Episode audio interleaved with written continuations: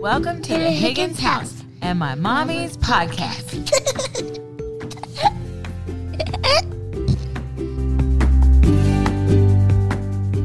Hey, you guys, and welcome back to another bonus episode of the Higgins House. Today, we are going to talk about missing who you were before kids. Anybody? Anybody miss who they were before kids? I certainly do. Pre kid Andrea. Man, y'all, she slept for eight hours a night. She didn't have to worry about school lunches or making sure there wasn't choking hazards on the floor. She didn't worry about different diaper bags, car seats, strollers to buy. She didn't constantly forget about piano lessons, soccer practice, doctor's appointments, and she most certainly didn't have to budget in diapers, wipes, and daycare. And pre kid Andrea didn't constantly worry about every little thing. She didn't belittle herself for the mother that she thinks she is or isn't, and she didn't create pain because of it. But post kid Andrea does. Post kid Andrea doesn't sleep. She constantly worries about what are we making for lunch? Is that little tiny thing on the floor going to get in Lainey Kate's mouth? Did I miss soccer practice yesterday? Oh crap, we have to get a box of diapers tonight. Do we have the money for that? Daycare costs a grand now.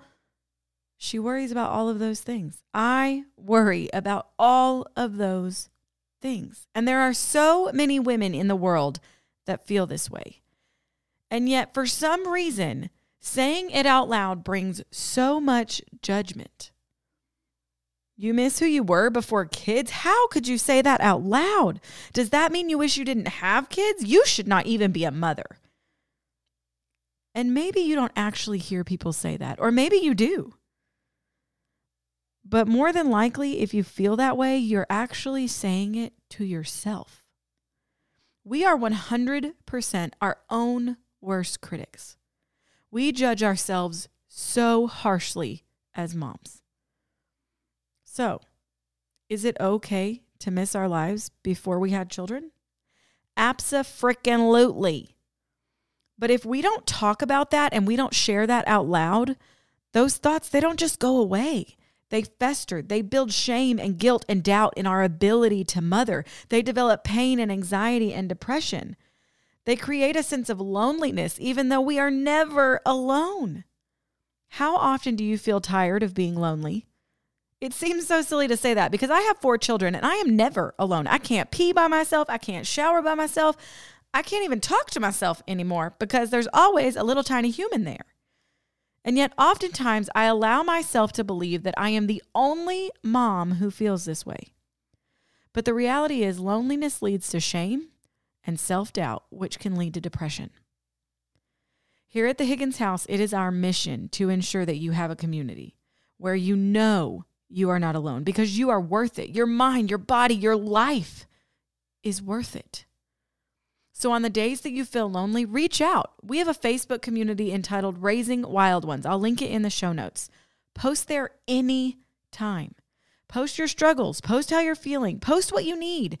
How can we support you? So, I have a little bit of homework for you tonight or today or whatever the day of time of day it is for you. Write down who you were before kids. What activities did you do that you miss? What do you wish you still did but don't because you've allowed yourself to put everyone else before you? And I'm not saying that you don't love family night or the soccer games or piano practice. I'm simply reminding you that you are a human before you are a mother. You are you before anything else. Yes, mother is a part of your title, but knowing who you are and knowing whose you are comes first. I want you to find one activity that you stopped doing and I want you to go do it. Maybe you used to ride horseback. Saddle up, girlfriend. Maybe you used to go and run by yourself. Run, girl, run. Maybe you enjoy a good karaoke night with your bestie. Go get your groove thing on. It's okay to be you. It's okay to say, hey, hubby, you got the kids tonight. What do you need me to do so that you are together and you have what you need because you have the kids tonight? I need to go do something for myself, whether that's a pedicure, whether you go out for a girls' night, whether you go eat by yourself, go to a movie by yourself, go to your friend's house where they have a quiet guest bedroom and take a freaking nap. It doesn't matter.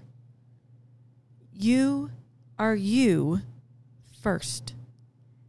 And you cannot love and take care of those babies to the best of your ability if you are not taken care of first. So, this is one of many reminders that you will find in this podcast to put yourself first. Do not feel bad for putting yourself first, for finding yourself first, and for remembering who you were before kids and for missing it. Some of it we're never going to get back, and that's okay. It's almost a sense of loss. I've talked about this with my counselor. It's almost a sense of, of loss. It's almost like I had a funeral for myself before kids because let's face it, there are things that I don't do now because I am a mother. You don't see me at the karaoke bar till 2 a.m. anymore. Your girl is tired. She don't make it past 10. And I'm okay with that. I don't miss that. I really don't, believe it or not. I don't miss that. But I do miss the times that I would go and spend by myself. And not all of us get that anymore. I miss the quiet. I miss only having to worry about me, only being responsible for me.